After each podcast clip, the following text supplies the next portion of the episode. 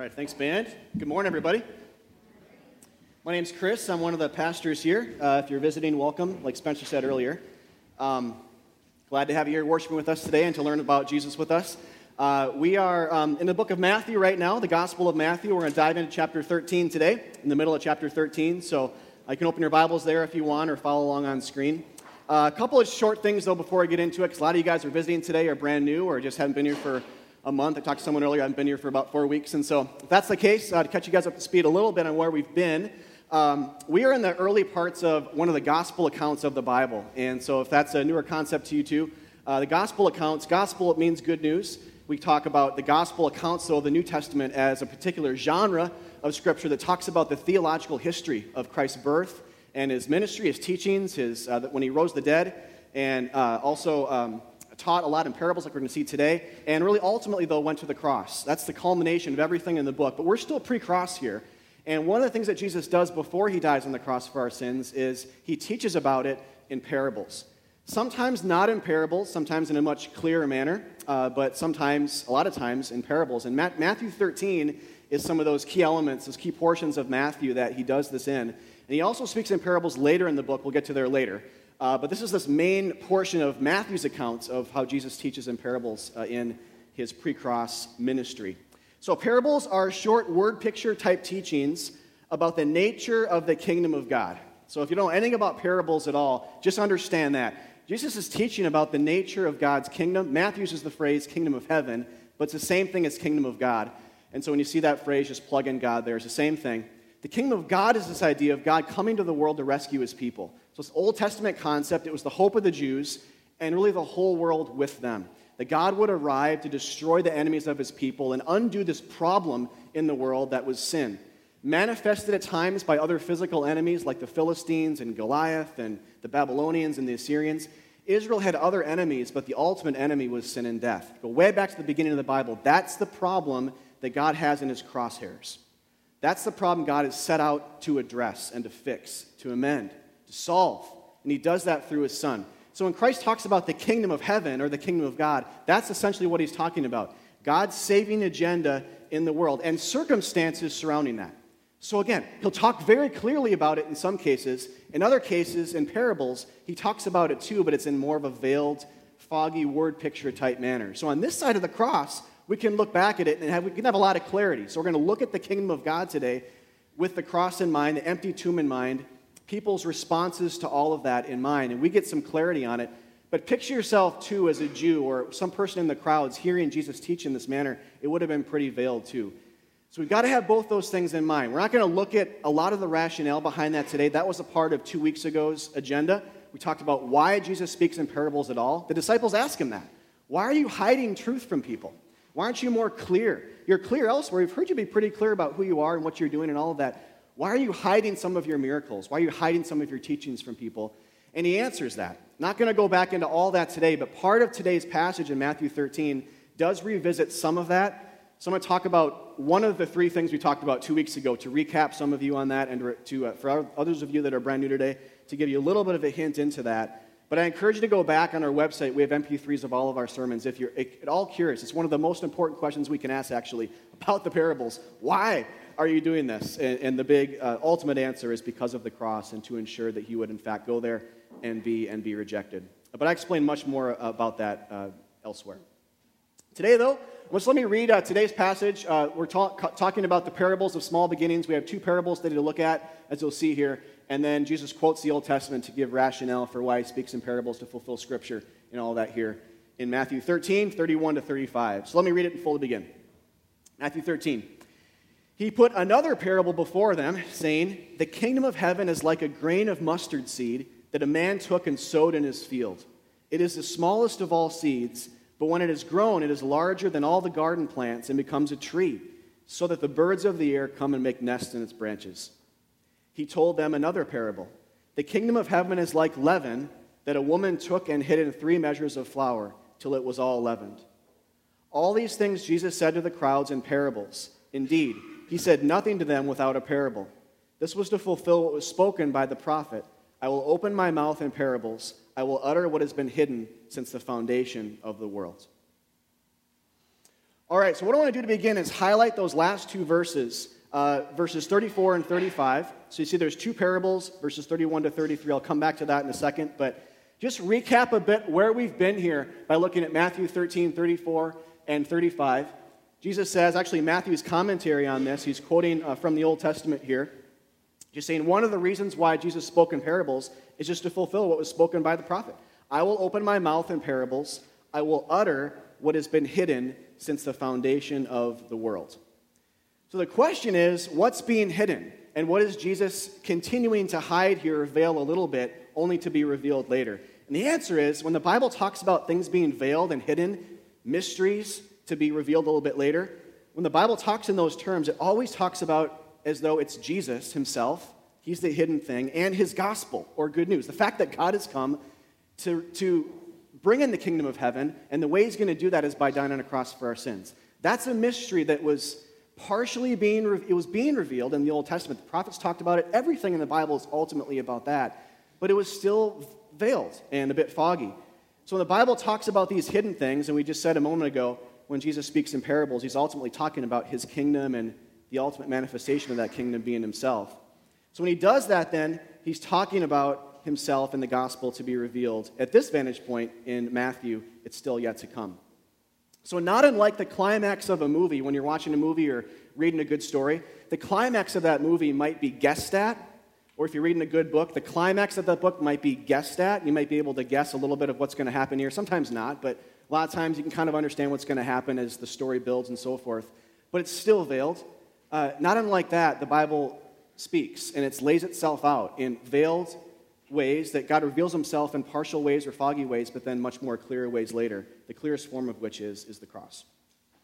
So the cross then helps us understand the parables, quite simply, most clearly. Remember that after Jesus dies on the cross for our sins, there's no more parables being spoken in. There's no more parabolic or parable like teaching. It's very, it's very clear. It's crystal clear. Jesus says, Go and tell the ends of the earth that I've died on the cross for their sins, that God has come and he's brought his kingdom with him. And the manifestation of that is the cross. Go and tell the ends of the earth. But here beforehand, uh, we have this fogginess. But reading the cross back into it, we can have that clarity. And I think also, we're going to see this today too. It's a big thing I've, I've tried to weave in these last few weeks, talked about it more specifically a couple of weeks ago. But I think that the cross can also give a lot of clarity to the parables of life as well. In other words, uh, whenever we just think, where is God in this? Or how can there be so much suffering in the world? Or why do the wicked prosper? These are all biblical questions, by the way, too, which I'm actually not going to fully answer today. Probably shouldn't have posed those questions. I'm not going to talk about them. But let's just say, you know, those are some parables of life. Why so much suffering? Why, why do the wicked prosper ahead of, you know, seemingly good people and, and all these things? These things are parables. They're, they're confusing, foggy, veiled things. The cross and the empty tomb grant clarity to those questions. They answer them. The Bible, pose, the Bible poses that. It poses it in the form of a question and something really unsolvable in an Old Testament type manner, but the New Testament grants that clarity. So we're going to talk a little bit about suffering today, so I will weave in that. I'm going to talk about some, some of the parables of ministry, and you'll, you'll see what that's going to be about here in a little bit. But um, we're going to come at this from a couple of angles today. First of all, just look at these two parables of small beginnings Matthew 13, 31 to 33 and just talk about what it means, first of all, in a big picture, gospel centered sense, and then come back and talk about how these things flow out into our lives. The cross is the beginning, the empty tomb is the beginning, uh, but these things flow into our reality too because the kingdom of God, the Bible says, is here right now. Jesus inaugurated it 2,000 years ago, and it's here. It's always been working its way into history, like this parable says, like a little bit of leaven into flour.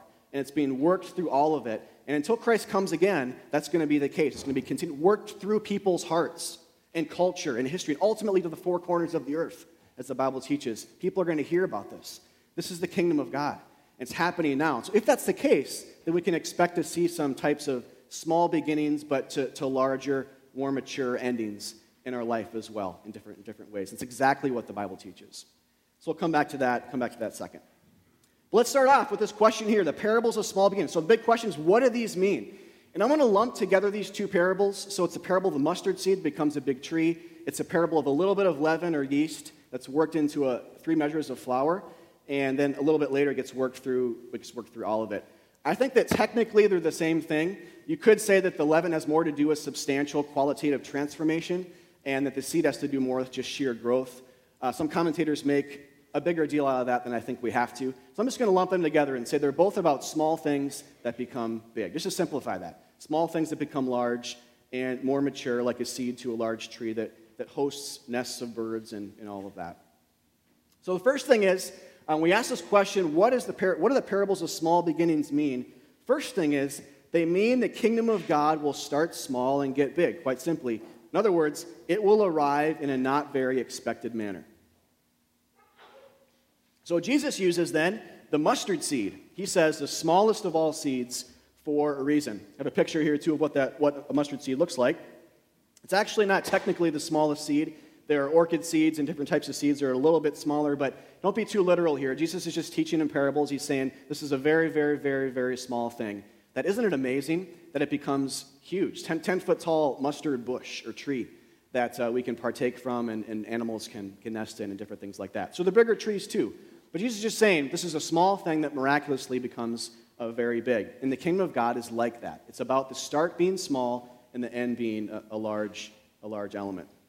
The main reason he's starting here is that contextually, this is very true for us today as well. We always have misunderstandings about Christ that we bring to the table that need correction, misunderstandings about what he's all about in the world that need course correction. The Bible always helps us here, Jesus always helps us. But contextually, for the Jews, this is an even bigger deal. The Jews thought the kingdom of God, or salvation again, in a broad sense, would fall out of heaven as the biggest of trees. No mustard seed, no little bit of leaven. It would fall out as completely leavened flour. It would fall out of heaven as just the biggest of trees instantly in a day. That's the, that was their perception, that was their interpretation of the prophets, their expectation of this messianic age. So, not beginning small, but really beginning very, very large. In other words, more specifically, many of them expected immediate physical victory militarily over physical enemies, namely the Roman Empire, who had annexed their land prior in history and who were occupying this divinely given homeland that, uh, for a long time at that point, that they wanted eradication of them from. So they expected then a loud Messiah, a triumphant king. And of course, they should have expected that. The prophets predicted a triumphant king, they predicted as much. But what they missed was two things the manner by which God's kingdom would come and the timeline of it all. So, really important to understand. We're not going to talk too much about uh, the timeline portion today, but just understand for today's purposes that, that the Jews expected the old age to end in a day and the new age to begin. But the, when the Bible talks about this new age, this New Testament era, it talks about it as, as a two pronged or two staged event. Christ would come once to deal with sin, he would come a second time, which we all still wait for, to bring to full completion what he began when he first arrived. That's not what the Jews expected. That was one of those hidden, veiled hard to understand things from an Old Testament perspective. But with that, when you understand it that way, your timeline expectation for these things really is uh, really differs. But that's a different sermon. We're not going to really talk about that much today. What we are going to talk about is the manner by which all this happened. They expected a triumphant Messiah, and they should have, but they misunderstood the manner. They did not see this component to the prophets, to the prophecies of the Old Testament. It talked about the quietness and the smallness of God's arrival in the world, at least at the forefront. Mark 11 is a good uh, example of this, which I'll read now. Uh, this is a different account in the New Testament. Mark is another one of the gospel accounts, the four. And uh, the context here is when Jesus, we'll come to this portion of Matthew here soon. Uh, I like Mark's account because it really highlights the anticlimactic nature of all this even better, I think, than Matthew. But after Jesus comes to Jerusalem, he's not there yet in Matthew, and enters the city on a colt triumphantly amid shouts of Hosanna which means Lord save, and others rightly calling him the Son of David, which was a kingly messianic term in the Old Testament. As he's doing that, this is what it says in Mark 11. So after the triumphal procession, which we call it, celebrate that on Palm Sunday, recognize it, and he entered Jerusalem and went into the temple, and when he had looked around at everything, as it was already late, he went out to Bethany with the twelve.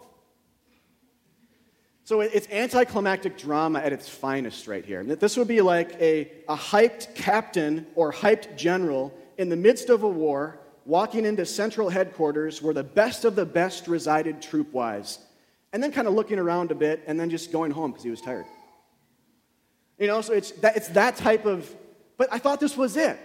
That would have been the, the moment where this, if there's any type of disillusionment in the Jews at that point, it would have been heightened to, to, a, to an apex, to a climax at that point. I thought this was it. I thought this was the moment. And what Jesus is saying with his actions is no, this is not when, where, and how the kingdom begins. This is not it. This is not the when, it's not the how, it's not the where. It's going to be later. So this helps us then get at this mustard seed idea and small leaven nature, small beginnings nature of the kingdom of God. And that there must be an even greater battle because the, the prophets did predict a battle. It did predict a loud, triumphant Messiah.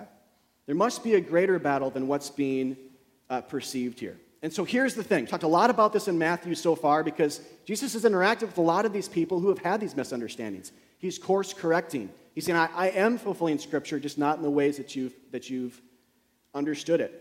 Jesus did come to be king then. He did come with a shout of victory. He did come to destroy the enemies of God's people. He did come to ensure an inheritance for all those being saved. And in all those ways, fulfill the anticipations and the prophecies of the Old Testament. But the manner by which he did it, the manner by which he did it was suffering, even to death on a cross. So, like I said before, if, if sin and death are our true enemies, and this is key, if God was going to bring a kingdom into the world that would benefit us and not destroy us, then it had to start small. A mustard seed like beginning, suffering was necessary. If the tree came in and dropped out of heaven as the tree, we're all toast because there's no forgiveness of sins. There's, there's no suffering of the Messiah. There's no atonement for all of our transgressions and wrongdoings. If it begins like a tree and fully leavened flour, we're toast. We're done. We die. And so God began small because he brought a kingdom that would not just be a kingdom, it would be a glorious kingdom, but it would be one that would come much large later. With all that said, he started like a mustard seed like a little bit of leaven in a way that would benefit us, actually benefit the people that he loves and wants to save from the true enemies of sin and death. Luke 24, 26 uh, gets at this. This is the words of Christ after his resurrection. Was it not necessary that the Christ should suffer and these, these things and enter into his glory? Was it not necessary? Had to happen. The prophets first saw it. The Old Testament was predicting it, anticipating a number of levels. Was it not necessary? And for our benefit the Christ had to suffer and then, and only then, enter into his glory. And to pull from the metaphor of Matthew 13, grow into that big tree and spread out its branches. So when Christ is mocked, condemned as a guilty man, flogged, even though he's innocent, flogged and crucified, and when he turns the cheek during all of that, those are mustard seed like beginnings. When all of his friends desert him, when it's the hour of darkness, Jesus' words, Again, this is a small amount of leaven being worked into the flour of the world. When he lies still and dead in a tomb for three days, and when all hope seems to be lost, small, almost unperceivable beginnings. That's what all that is about. That's the mustard seed. That's unclear at that vantage point. It's, par- it's parable like, it's foggy. But on this side of the cross, you look back and say, well, of course. Christianity is all about small to large. It's all about a seed to a tree. It's not just about the tree. This is the nature of the kingdom of God. So then it begins to grow. It's only after that first mustard seed of the cross that it begins to grow, and grow substantially, you could say, at the resurrection. Moreover, as the gospel spreads and works its way into the dough of people's hearts and the flower of the Roman Empire and beyond, it, it, it, then spreads its branches, just to mix the metaphors there a bit, spreads its branches and becomes the biggest of kingdoms right up into this day. And in that manner, Christ then begins to establish his rule over, over all creation. Another uh, picture I got of this was this last summer. A lot of you guys live here locally, but uh, this Longfellow storm we had at the end of June, a lot of you guys were, uh, bore the brunt of that. And Longfellow, I think, was the bullseye of the whole city. It's like, yes, we won, you know? But uh, a lot of down trees, straight line winds, ever, a lot of damaged homes. And right around my house, our tree kind of leans. We had to get taken down, but fortunately didn't hit our house. Uh, Bob and Rhonda Hale, I think, had, are they here today? Rhonda's here. Uh, oh, Bob, there you are. you guys, I think, won the jackpot with the biggest tree probably in the whole city that came down on, on your guys' house. So it was, uh, and they're, they're close to us. Um, but anyway, for a while, you guys noticed that the city came by pretty quick and cut a lot of these trees down, but left the stumps. And so a lot of these stumps were tipped over uh, towards homes. And just a picture this is one close to my house, just down the block. Not bobbing around as uh, I should have taken a picture of you guys, but anyway. Uh, this one's a lot smaller, but it's, you know, this poor lady had uh, three trees on her house. It's like, oh man, jackpot. But anyway, they, uh, this was one close to my house, but uh, just a few weeks later, maybe a lot of you guys noticed this, a lot of the stumps started to grow back. So just a few weeks later, this is what it looked like. couldn't even see the stump anymore. It's just like this massive, you know, these shoots came out of the stump. And I think that what this, what this demonstrates is small death. I mean, literally, a tree is pretty much dying. Death like beginnings, but then lots of shoots of life after that. And, and the prophets speak in these terms too. Back in Isaiah 11 1, it says, this is hundreds of years before Christ, but speaking about him, there shall come forth a shoot from the stump of Jesse. Jesse is King David's father. And so, basically speaking, from the line of David, we know Christ came from his line. And a branch from his roots shall bear fruit. There shall come forth a shoot from the stump of Jesse, and a branch from his roots shall bear fruit. So, what's going on here in Isaiah is basically God, through Isaiah, is prophesying, teaching about this. He's just saying, he's describing Israel's impending judgment and exile away from God. It's a big context to all when the prophets minister and serve in that portion of history. But he's saying, followed by that, there will be hope. Uh, there, will be the shoot of Christ will come up out of that stump, out of that judgment, out of that time of exile. There will be hope for, for the Jews and for the world. But I think you can also say here that Christ is, these are both true, Christ is the ultimate stump because he's the ultimate judged one. He's the ultimate Israel who is, who is judged in place of, of the world, place of the people. And so he's the ultimate one who is cut down. And through that cutting of down, he sends out shoots of life. So it's exactly like what he's talking about in the parables starting small, starting with almost imperceivable, death like beginnings. But then out of that, sending out shoots of life, shoots of new growth, the biggest of trees. Uh, the leaven is completely worked through. It begins very, very small. The, the flour is it's a very, very small amount of leaven, but it's being worked through and transformed. Uh, it's transforming the world, beginning with sinful people like us. So, point all this. This is the nature of the kingdom of God right here. This is what Jesus is saying. But there's no other definition of the kingdom. There is no just instant tree like kingdom. This is how God is working in the world. He begins small, and then it gets very large. Unexpected small beginnings, which lead us ultimately to the cross, who benefits us who believe. And then only after that, large endings, which lead us to the empty tomb and the church age, and ultimately the second coming. So, this is the small, unexpected beginning right here. This is the stump that was cut down for us. This is the one who bore our sins. This is the mustard seed. This is the little bit of leaven right here that the Jews missed. And, and honestly, the world misses in a broad sense until the Holy Spirit comes and illuminates and makes the, par- makes the Bible not a parable anymore. We can actually, the fog lifts and clears, and we can see, oh, that's exactly, that's what the, that's what the kingdom's going to be all about right there. It's not just a tree instantly, it starts like a mustard seed. It starts at the cross. This is where the New Testament begins right here. Jesus makes that clear. It's not until I die.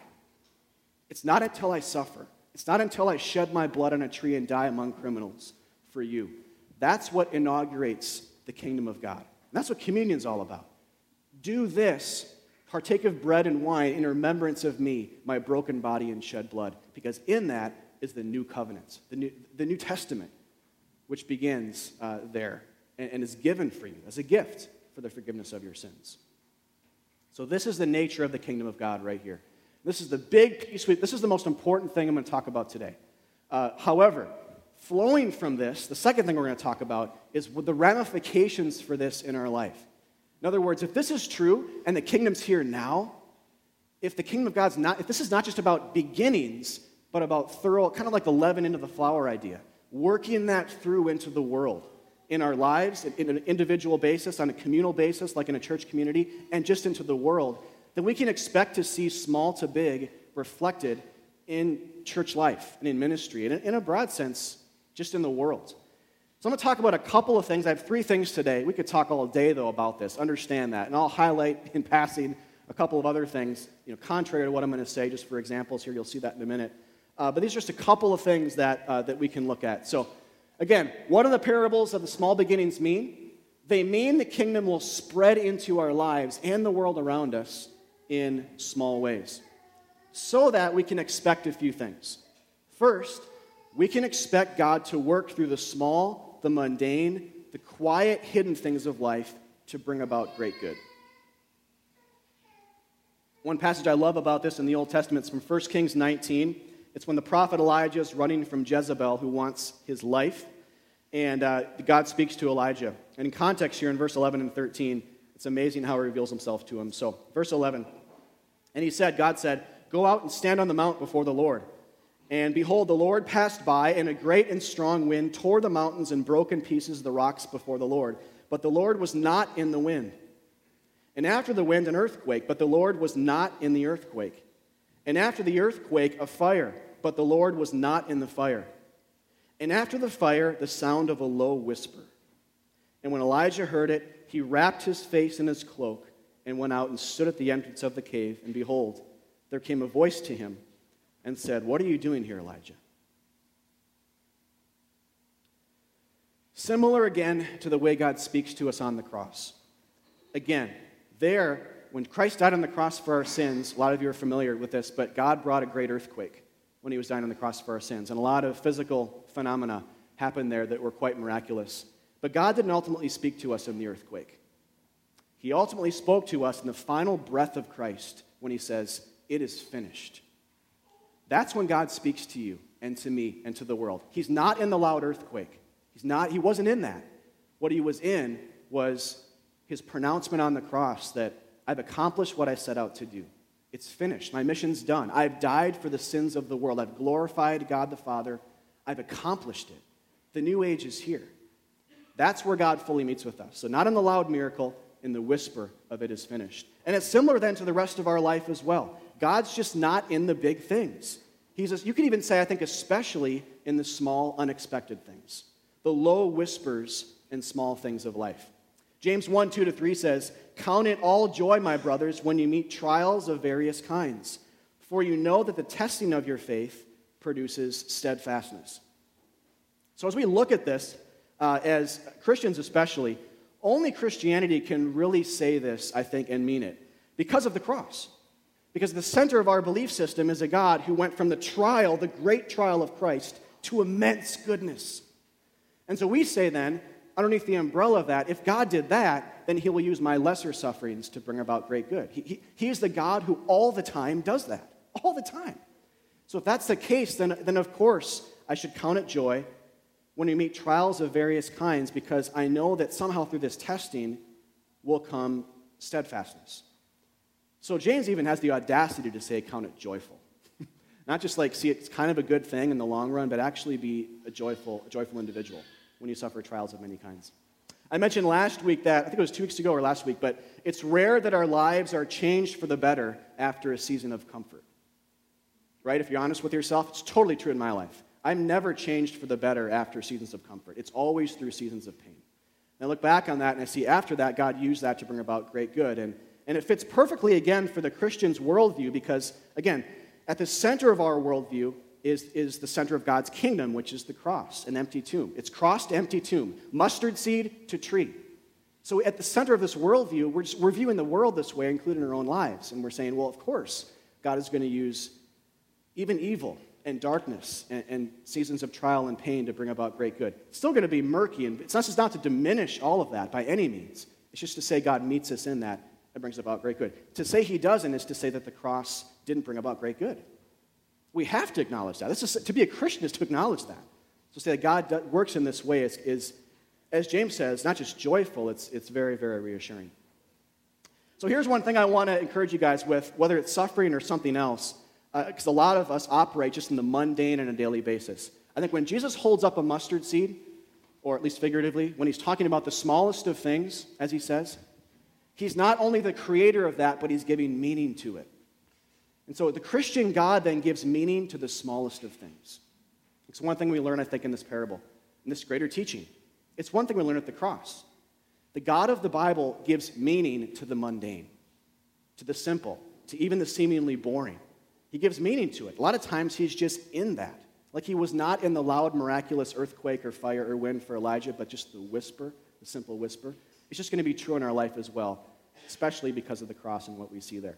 So take some encouragement in that. A lot of you guys are just going day to day and you're thinking, my life is not very exciting. Uh, really, from a Christian worldview, everything matters. Everything does. Everything's meaningful. He's in the small, he, this is the way God reveals himself in whispers, and the ultimate whisper is the cross. In seeds, and the ultimate seed is the cross. In a little bit of leaven, and the ultimate leaven is the cross. And you can expect that to flow into your life as well. So meet God in those moments. And nothing you do is unimportant. Uh, it, it, all, it all matters in His eyes. On a ministry level, one more thing on this. Uh, Acts 3 and Acts 16, I don't have the passages on screen. Thought of this last minute, so I just threw it in here. But in Acts, the book that is right after the fourth gospel account, so it tells the, the uh, history, the theological history of the early church and what happened there after Christ ascended, sent his spirit powered church to preach and to minister and spread the gospel around the known world at that time. In Acts 3 and 16 are a couple demonstrations of how God works loudly, miraculously, but people are not saved in that. They're saved in the quiet, even private whisper of the gospel or the simplicity and clarity of the preached gospel. So in Acts 3, Peter and John heal a cripple. Miraculously, a crowd is drawn, and Peter preaches to thousands, and thousands are saved from their sins. Not one more is healed physically, but thousands are spiritually. In Acts 16, uh, Paul and Silas are imprisoned for preaching the gospel. God decides to free them. They're praying. God decides to free them angelically and miraculously. There's a huge earthquake. The gates are open and they run out. And the jailer is so scared he wants to take his life. And he's seeking to do that. Paul says, Don't do it. And then the first question this guy has is, Sirs, what must I do to be saved? And it says right after that, they took him uh, privately to a house. And then it just says, passingly, almost passingly, kind of whisperingly, they explained the word of the Lord to them. And he understood. And the Lord opened their minds to what was being said, and they were saved. So I, just, I love the drama of that. It's not like it's something that the author of Acts, Luke, puts his finger on necessarily and says, note this, but we're supposed to see that, I think, in the subtext. They're not saved by the earthquake, they're not saved by the, the angelic help, they're not saved by seeing a physical miracle. Those things can demonstrate God's power, but it was in the whisper of the proclamation of the gospel of Jesus Christ, privately or publicly, that they were saved. This is a mustard seed like experience. And we can expect this in, in our own lives and as we bring the gospel to, to more people as well. I expect that. And that leads me to the second thing. That's the first thing. Expect God to work that way. The second, more precise thing is expect God to use very normal people to spread the kingdom. 1 Corinthians 1 26 to 29 says, For consider your calling, brothers. This is Paul the Apostle speaking to a New Testament church in Corinth. For consider your calling, brothers. Not many of you were wise according to worldly standards, not many were powerful, not many were of noble birth. But God chose what is foolish in the world to shame the wise. God chose what is weak in the world to shame the strong. God chose what is low and despised in the world, even things that are not, to bring to nothing things that are. So that, this is the key, no human being might boast in the presence of God. So, Paul is saying here, and, and one of the contextual issues with the church in Corinth is that they're very, very, very arrogant. And they're competing with other Christians. Paul speaks into that to, again, course correct them with the gospel, just to say, look around. Paul's basically saying, just look around, church. Uh, have you ever wondered why it is that the church is not full of quantum physicists or very, very rich people? There, there are some of that. God saves the elite, God saves the very intelligent, God saves the very. There's some of that. But for the most part, Paul's saying here look around. You are primarily very blue collar, very, very average, very normal. Have you ever wondered why that is? And he gives the answer here. It's that way because God chooses the average primarily to demonstrate that it's by God's grace that we're saved, not by our awesomeness, not by our intelligence, not by whatever we did to get rich. That's not how people are saved. We're not saved by what we do. We're saved by God coming the full measure of length to us to save us. It's all about grace. That this is demonstration. Look around. It's a demonstration of grace that that's the case. If it was by our intelligence that we were saved, then the church would be full of the smartest, logically, right? It would be full of always, always that would be the case. If it was by our intelligence in figuring out God and how to get to Him, it would be the smartest of the smart. But that's not the case. And because it's not, we know then, Paul says, God chooses us by grace. There's a, wide, uh, there's a wide variety of types of people from all backgrounds, all different levels of intelligence, and with different levels of money and, and privilege and all of that. And the way we know the gospel is a gospel of grace and a gospel of choosing because that's the case. If it wasn't, we would not have that type of diversity. That's what Paul is saying here. On a ministry level, uh, we say a lot around here. You know, God uses very, very average sermons uh, to encourage people very, very average. And that's good. I mean, when I'm encouraging church planners or pastors, just as they're developing as preachers, and I've done this, I said, you know, it's not about being a rock star here. Don't try to be a rock star. It's not about you. Just preach. Love Christ. Love the church. Love the Bible. And people will love it too. And, you know, if you're genuinely preaching the gospel of Jesus Christ, he will use that because he's in the whispers. He's in the lesser sermons. He's in the weaker ones. And he loves doing that to demonstrate it's by grace we're saved, not by our amazingness. There's a lot of great preachers out there for sure, and praise God for them. A lot of great, gifted public speaker type preachers, and God uses them too as well, for sure. But in general, I think applying this to uh, you know teaching level, evangelism level, preaching level, uh, it's not about people. It's about God using broken vessels. God's clear in that. So to widen this out a bit, not just for teachers, preachers, but to talk about all of us as very ordinary messengers, he uses us to bring good news to a lost world.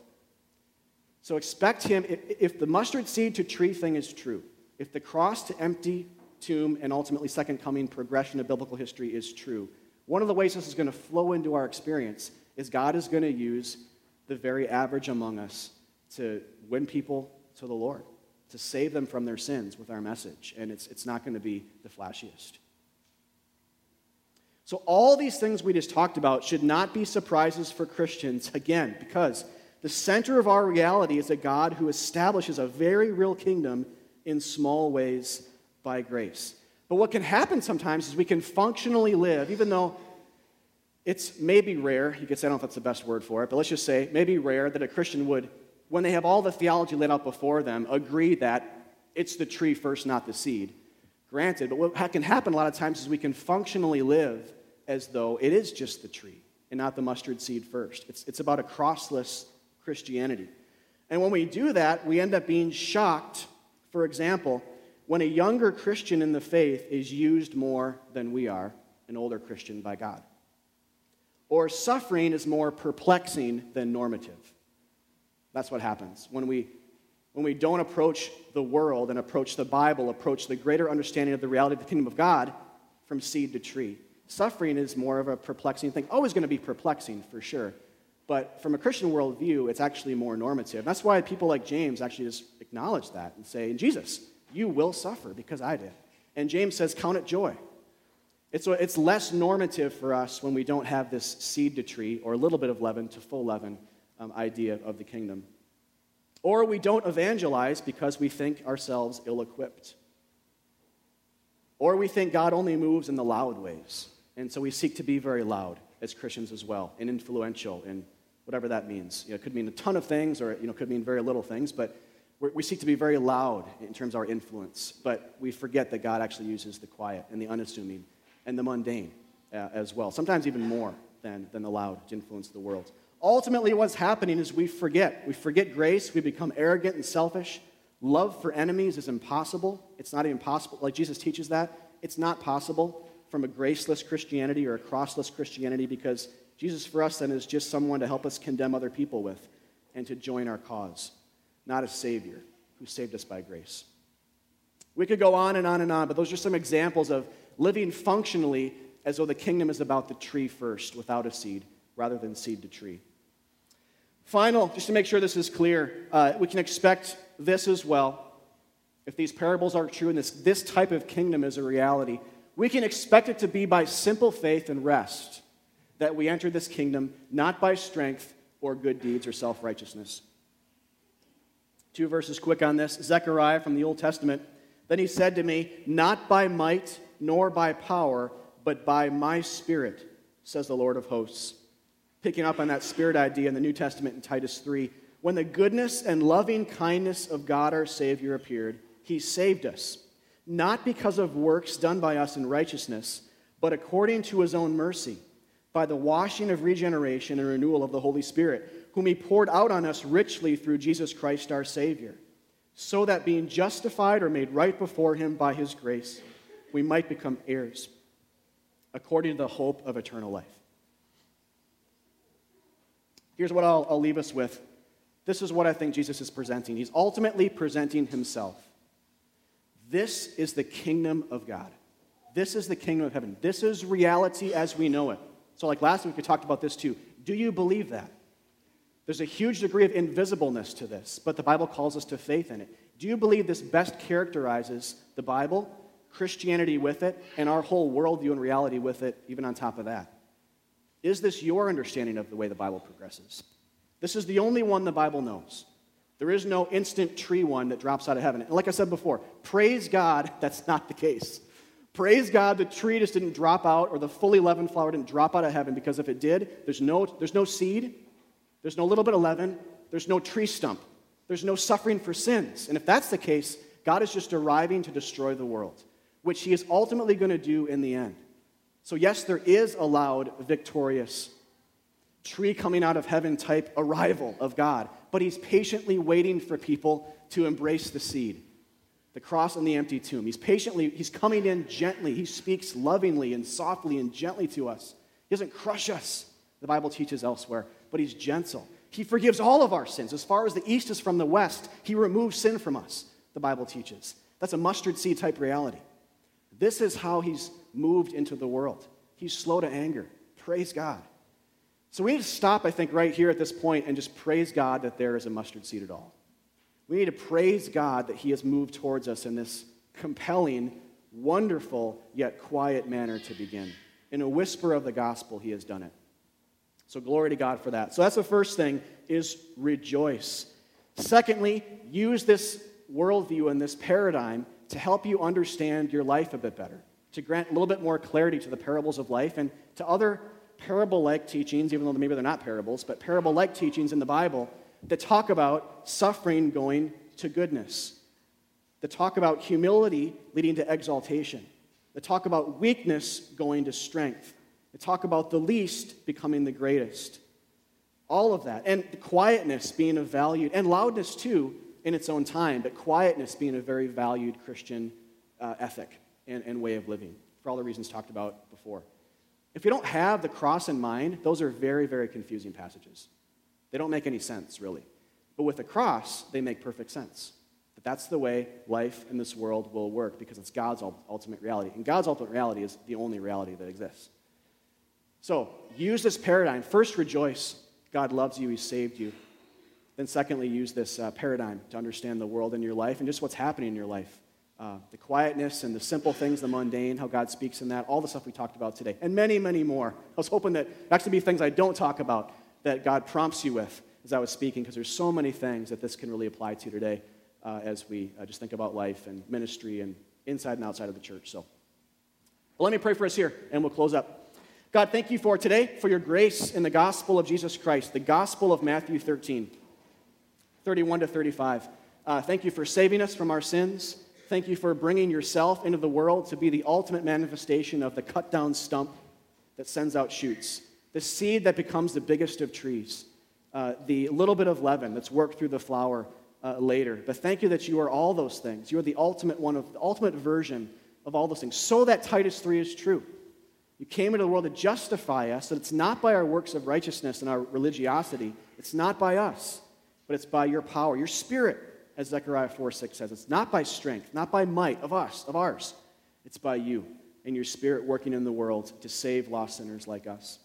Thank you that that's just true, and we get a, a wonderful poetic depiction of that in Matthew 13 to again remind us of what you are all about. What is salvation all about? What is Jesus all about? What happened on the cross? We get clarity in that when you actually fulfill it and accomplish it. And you lift the fog of the parables when you do it too. So thank you for all of that. Bless us as we respond in communion and worship today, and pray all in Christ's name. Amen. All right, everyone.